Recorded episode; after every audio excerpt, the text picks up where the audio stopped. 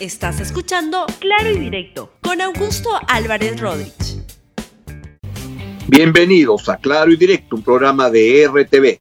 El día de hoy voy a comentar sobre varios temas importantes, pero el más importante de ellos es el tremendo fiscal Germán Suárez, que se las trae y que dice que si a él le pasa algo se van todos los fiscales anticorrupción. De repente no es una mala idea.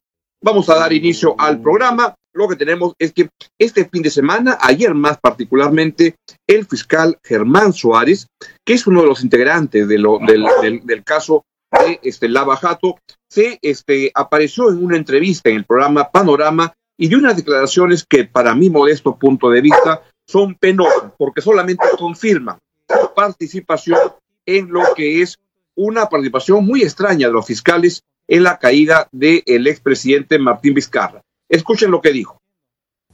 Y esta periodista que todo, todo el mundo sabe, que es la que me viene criticando, lo mismo hizo en el caso de Iván Tumala, diciendo, en el caso me acuerdo, de las agendas, que decían que las agendas eran truchas, que los apristas habían buscado en la basura para crear todo este entuerto y que no había nada. Fue desmentida por la propia Nadine Heredia Alarcón cuando salió a decir, porque nosotros ya hemos demostrado que no tenemos ningún interés político a nosotros no nos interesa el aspecto político. Entonces, ¿cómo nosotros... No lo toman en consideración, no lo evalúan. Cuando están realizando las investigaciones, pues Dios, hay un proceso de vacancia y nosotros estamos con este tema. ¿Eso no lo toman en consideración ustedes? Es que nosotros no somos políticos, Roxana.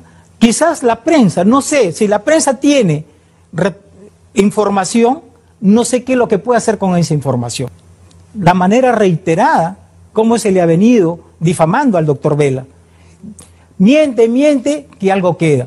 Y saben muy bien que si el doctor Vela se va, el equipo especial de fiscales, en solidaridad, nos iremos con él. Y espero que esto no eh, suceda. Eh, eso, digamos, ya lo han discutido, ya lo han conversado. Nosotros la tenemos bastante clara, Roxana. Nosotros cuando hemos asumido este compromiso de formar el equipo Lavallato, sabíamos lo que se nos venía. La verdad, lo quiero decir claramente, tengo la peor impresión del, del, fiscal Germán Suárez por trayectorias anteriores y por lo que viene siendo su comportamiento en este proceso. Yo lamento además que en, ese, en, en todos estos cuestionamientos el fiscal Rafael Vela, que es el coordinador de los, de los eh, fiscales del equipo especial, lo ha avalado de tal manera que acaba comprometido con lo que se pueda conocer, que ya se conoce, pero que se pueda conocer de este fiscal Germán Vela. Y la verdad que es evidente que él ha sido el gran filtrador por toda la información que se ha reunido y que César Romero ha, ha, divulgado en los informes que ha publicado en el diario La República, que él es el que ha estado filtrando cortando el salame despacito, despacito, domingo a domingo, para que saliera la información en los momentos precisos, para propiciar lo que ha sido una gran crisis política, que además acabó con este, dos muchachos fallecidos. Ojalá esto se llegue a, a, avanzar las investigaciones, porque cada vez es más contundente y la verdad que creo que si es que el señor Vela simplemente avala a este señor Suárez, pues acaba comprometido todo el equipo anticorrupción y además la verdad que es un cobarde que se dedica a insultar a gente como a Rosa María Palacios ayer, sin mencionar su nombre, pero de una manera, la verdad, cobarde y que lo pinta de cuerpo entero a este tremendo fiscal, que ojalá le caiga todo el peso de la ley. Y en ese momento, no le quiero desear que le toque un fiscal tan politizado como él. Vamos a otro tema y el presidente Francisco Sagasti apareció ayer en una entrevista en varios canales de televisión y entre muchos temas dijo que va a llevar, si es que se aprueba el caso de la devolución de los aportes de la ONP, él llevaría el caso al Tribunal Constitucional, porque, como hemos dicho sostenidamente en este programa, es una ley lamentable que implicaría que el Estado tendría que aportar 15 mil millones de soles. ¿Para qué? Para este, dejar en, para, en pésima situación a los actuales pensionistas, es lo más grave. Y esto simplemente saben por qué lo hace. Porque el señor Pepe Luna Morales, con su partido Podemos Perú, se dedica a traficar con los recursos del Estado para armar sus campañas electorales.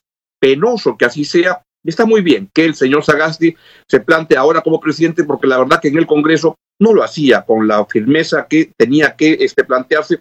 Y ahora están habiendo algunas contradicciones entre lo que hacía Sagasti como congresista y ahora Sagasti como presidente. Pero eso es lo que dijo y me parece muy bien.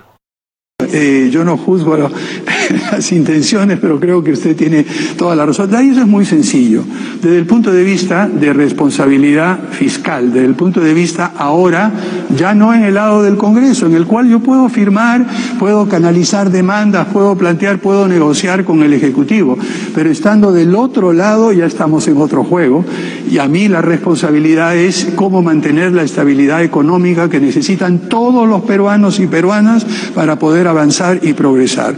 Y en este sentido, que quede perfectamente claro, nosotros no consideramos que aprobar este proyecto de retiro masivo de la ONP es viable, es conveniente en este momento crítico.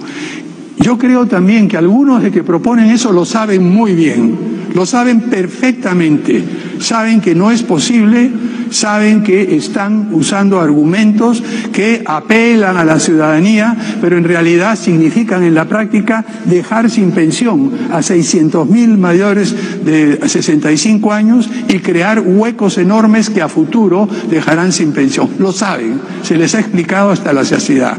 Y por lo tanto, en ese caso, yo no soy el Ejecutivo, lo observó, si se pasa por insistencia, lo llevaremos al Tribunal Constitucional, que quede perfectamente claro ese tema.